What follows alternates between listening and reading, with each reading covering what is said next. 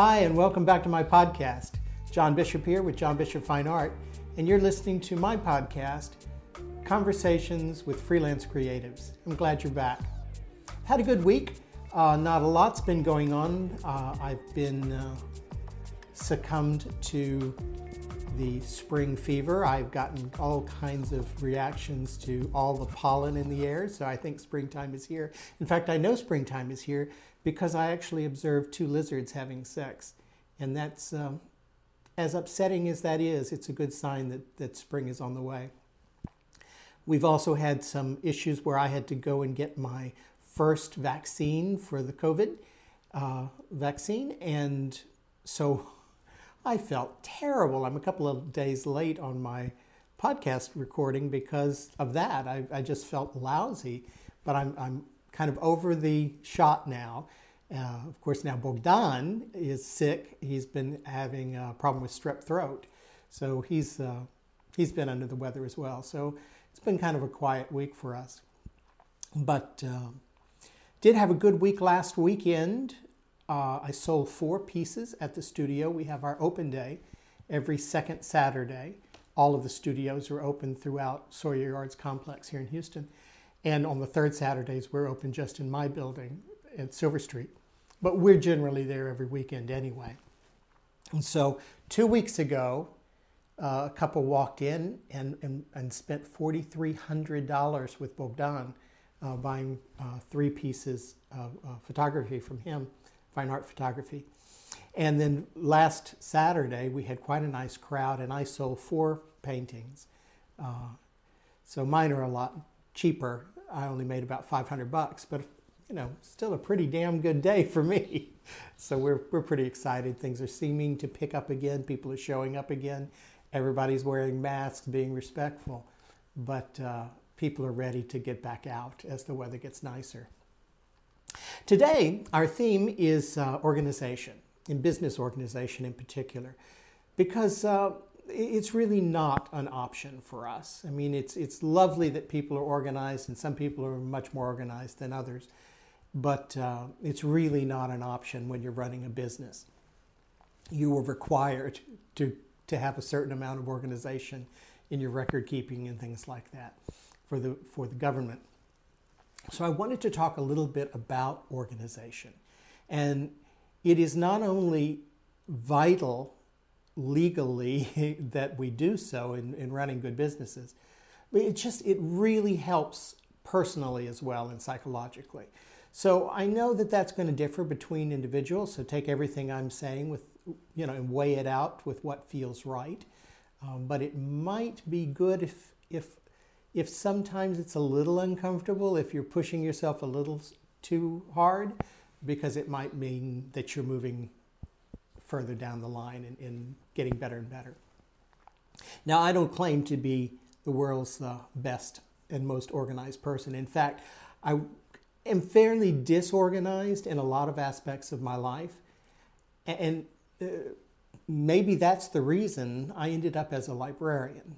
Uh, very often, people who are trying to compensate for things in their lives actually go uh, too far. I know that when I got out of high school, I uh, was in an advanced program for English. I made great English uh, grades, and uh, I went to apply for a job as a proofreader, and I took one of the proofreader exams and failed it. It was quite embarrassing because they had to call me in and say, you know, sorry that your English isn't good enough. And I thought, wow, that was a surprise. And so what I did with that, it bugged me enough that I became an English major and, and, and got a teaching credential in English. Uh, and I learned a lot about language in college because of kind of a reaction to what I missed in high school. Uh, and growing up in Texas, I'm, I hate to break this to you, but you're not going to pick it up on the street. And so that kind of reaction was almost inevitable that I, I, tended to say, okay, I'm going to fix this problem in my life and I'm going to fix it well. I think organization may have done the same thing. I am an absolute bibliophile. I'm, I'm a nut. I love books. So that obviously had a lot to do with my career choice as well. But the organization of not only organizing a library, but organizing the running of a library, because most of my career I spent in kind of administration. Uh, those kinds of things, that kind of organizational level, really, really mattered to how I was able to do my job. And what I found was because I moved around a lot, I lived in, I worked in Texas and New Mexico and California, and then Romania and Emirates and New Zealand and Russia, uh, all as librarian. And what I found was each library that I went to had a complete, maybe not completely different, but a very different need a different level of organization needed to run those libraries. Some libraries were quite small, uh, less than 100,000 volumes, and other libraries were, you know, a million uh, or plus, because some of them were multi-library, multi-branch systems. But you needed to create the level of organization appropriate to run that particular business, that particular library system. And it's true for our businesses as well. Now, one of the problems I have when I look for information online for how to become more organized is either they're going to give me tips on how to study, which is great, but I'm not in school anymore, so I don't really care, or they give me institutional level organizational tips on running large corporations. And I don't need that. I don't run a large corporation. So there's a, a, a, big disconnect in, in how much organization do I need to run a small art business in Texas with two people involved. So that has been our quest for the last, what, six years, uh, seven now, is how we're going to run this business adequately without over planning and, and going crazy with organization. You know, one of the things that I learned as a librarian, it is absolutely essential to be organized. If someone comes in and needs information on a particular topic, my job is to be able to get them to that information as quickly as possible and, and with the, you know, a high degree of authority uh, that they're going to get the information they need and that it's good information. And that may need a lot of organization as far as where we're shelving books, how we're buying books, how we're organizing access to those uh, computer files. It used to be the card catalogs, uh, the call numbers on the books, uh, systems of weeding so that we know that we have updating information, particularly things like science and politics. Those things change quickly and you need to update them more frequently. So that level of organization is needed to run a library, but I don't need that with Bogdan and I running a small business. But what I do need is I do need to be able to fulfill all the requirements that the government has, that I need to be able to do my taxes, and I need to be able to, to justify, if I were to be audited, uh, how my expenses and how my bookkeeping takes place. Like I mentioned in my last episode, I hire uh, a, an accounting firm. But that doesn't free me from the responsibility of knowing what's going on as well. Uh, it's just nice to have someone else in your camp. But, but I need to know other things. We need to know, for example, how much we spend on a project. Uh, good example. Yesterday, uh, Bogdan went and reprinted two of the large uh, photographs that he actually sold two weeks ago. And so he's only making five copies of each of those photos. So this is copy two of five, and he had them printed, uh, professionally printed because they're larger than our printer will handle. And they came out to about $200 a print. So that was $400 to print two photographs on good paper with good archival ink. And then we had to take them to be professionally framed. And each frame job is about $300. So each of those photographs, we have $500 invested in each of those before we even try and sell them. Now, that's really, really important information because when we go to sell it, we need to be able to factor in the $500 investment that we've already made. That is only done by keeping good records. I have to know which projects are, are occurring, which expenses. I need to be able to look at expenses we have and say, you know what, we noticed is when we moved, I think I mentioned this before, when we moved from a purely photograph and video production team to fine art, our budget for supplies went up 700%. So that told us a lot that we are spending a whole lot more money now in supplies and services like the printing and framing uh, that we never had to spend when we were just taking photos and, and shooting video. Those kinds of records are incredibly important. And I don't get that level of detail from my accountant. My accountant gives me general categories that they assign my expenses to, but they're not able to give me back that level of detail that I need to ensure that I'm doing well. Other things that we've talked about in the past is that we also try and tie our project work to our goals and objectives. Obviously, that is record keeping I have to keep because that won't be reflected through the accountants either. So, that level of record keeping that we're doing has to be commensurate to the needs that we have as business people. And I think we're doing that. I think that's happening. But, but one of the reasons I didn't start our business for years was because I didn't have a background in accounting and I knew nothing about bookkeeping. And so I really said, you know, well, it would be great to run our own business. I always wanted to, but I was afraid of that component. And I said, I'm going to have to learn this. And of course, you try and pick up books on, on how to learn accounting for small businesses and, and bookkeeping and things. And without a class, without a teacher, I was just, it was hopeless. I, just reading those books meant nothing to me. They were talking about concepts I didn't, I didn't fully understand.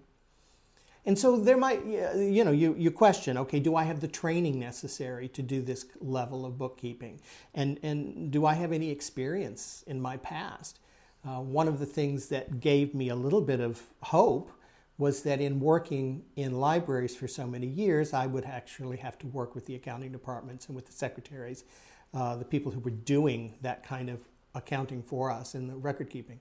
And so I was able to glean from them some of the kind of basic concepts of how, how to organize my files and how to organize my business to, to meet the requirements that the state and the federal government were going to require. So I had a, I felt like I had a little bit of experience, so I had no training, no education. But what I found when we started our business was that you, you just have to start. You just have to start. Don't worry about how much you know and how much you've learned uh, and, and how much how many classes you've taken. Dive in.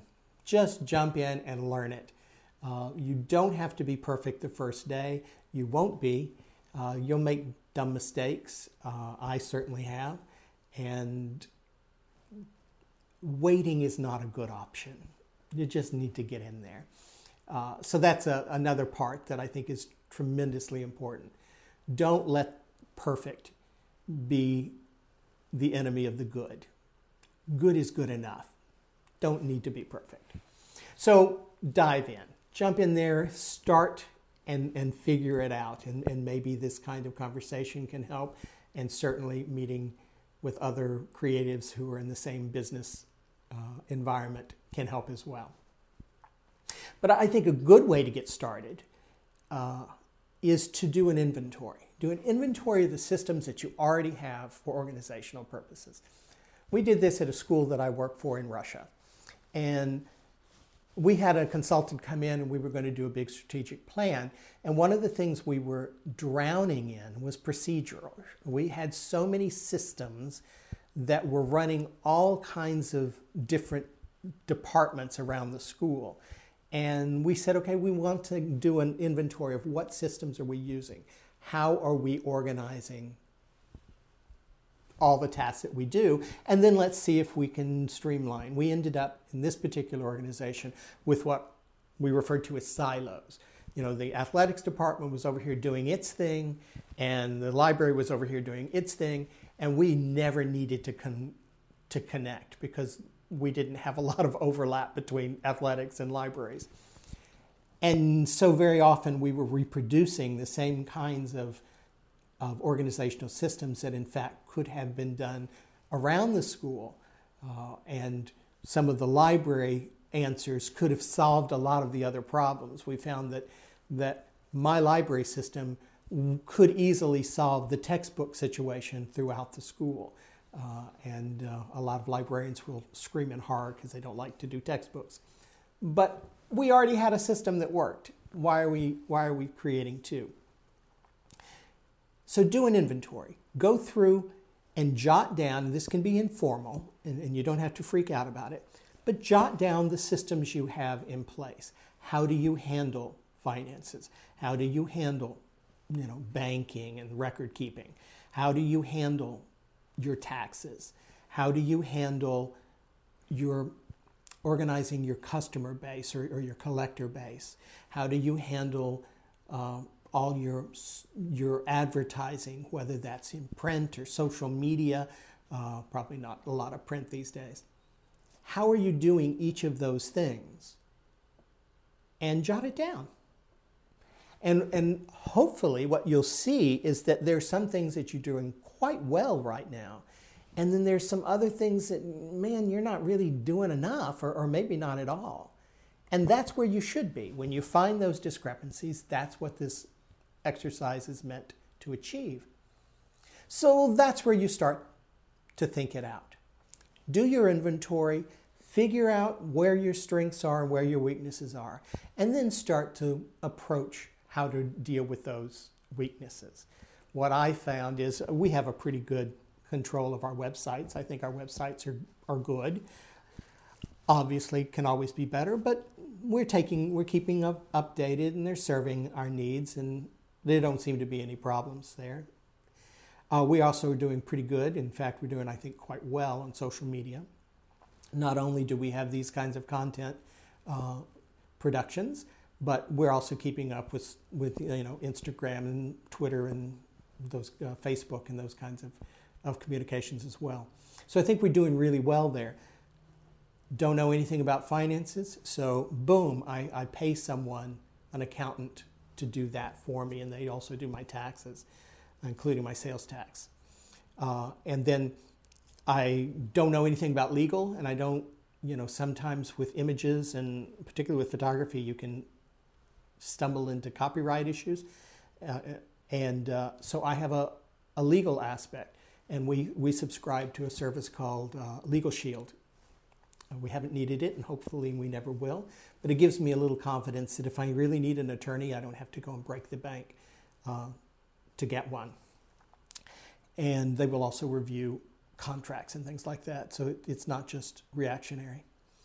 Uh, but I, am not really good with, with some things, like uh, mileage. Don't do well with mileage at all. Um, we can created a check sheet and put it in the car, and then I, I, do I make that work. But that was something we just weren't even control. We weren't even asking about mileage for a long time, uh, and that becomes an issue, particularly in a big place like Texas. So there are lots of systems that we were able to identify that we had in place. We may have too much of, and that's something we need to consider.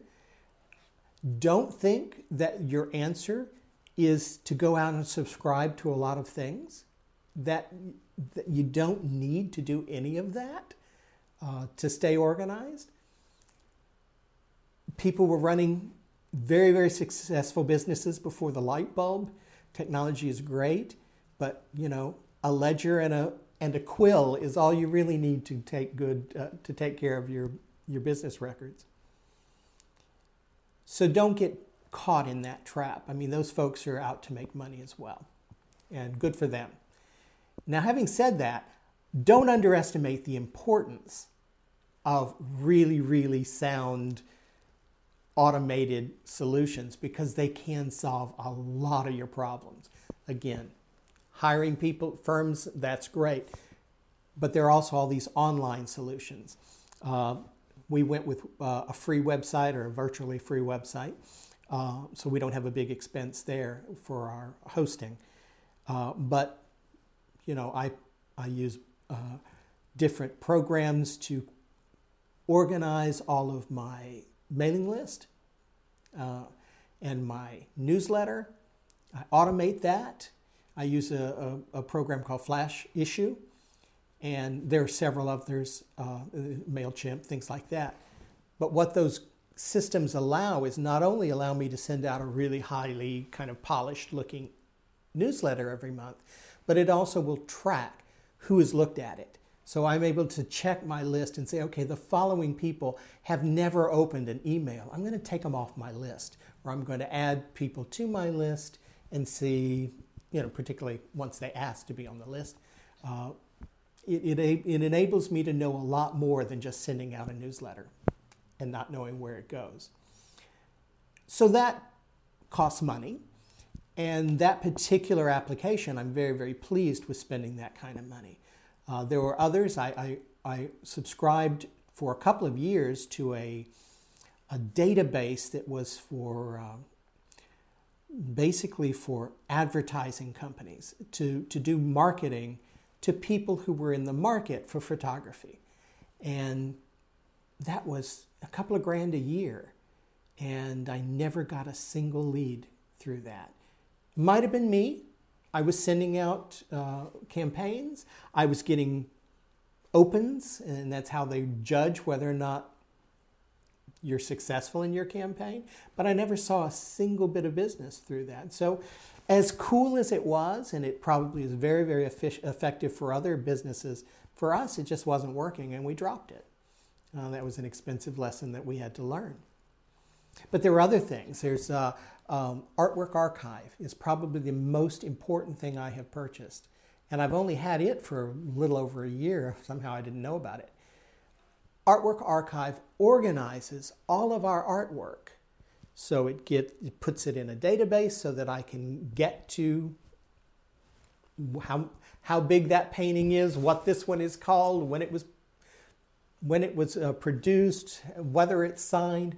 And then it gives a place for you to organize collections of art. It allows me to track which things, which open calls I'm involved with, and how the painting did in particular competitions. Uh, and then poof, I can hit a button and I can create a specified uh, grouping of pictures uh, of paintings that I want to send off for a particular open call or to a gallery. So it, it's created by artists for artists, and it is in. This is I get no money back from them, but this is absolutely an essential part of our business is, is to have art, artwork archives.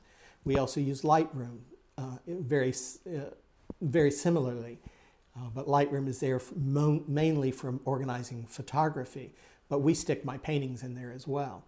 Um, so there are great organizational tools. Don't ever underestimate the importance of automation in solving a lot of your organizational problems. But the most important thing, I think, is that you need to take tiny steps. Figure out where you are.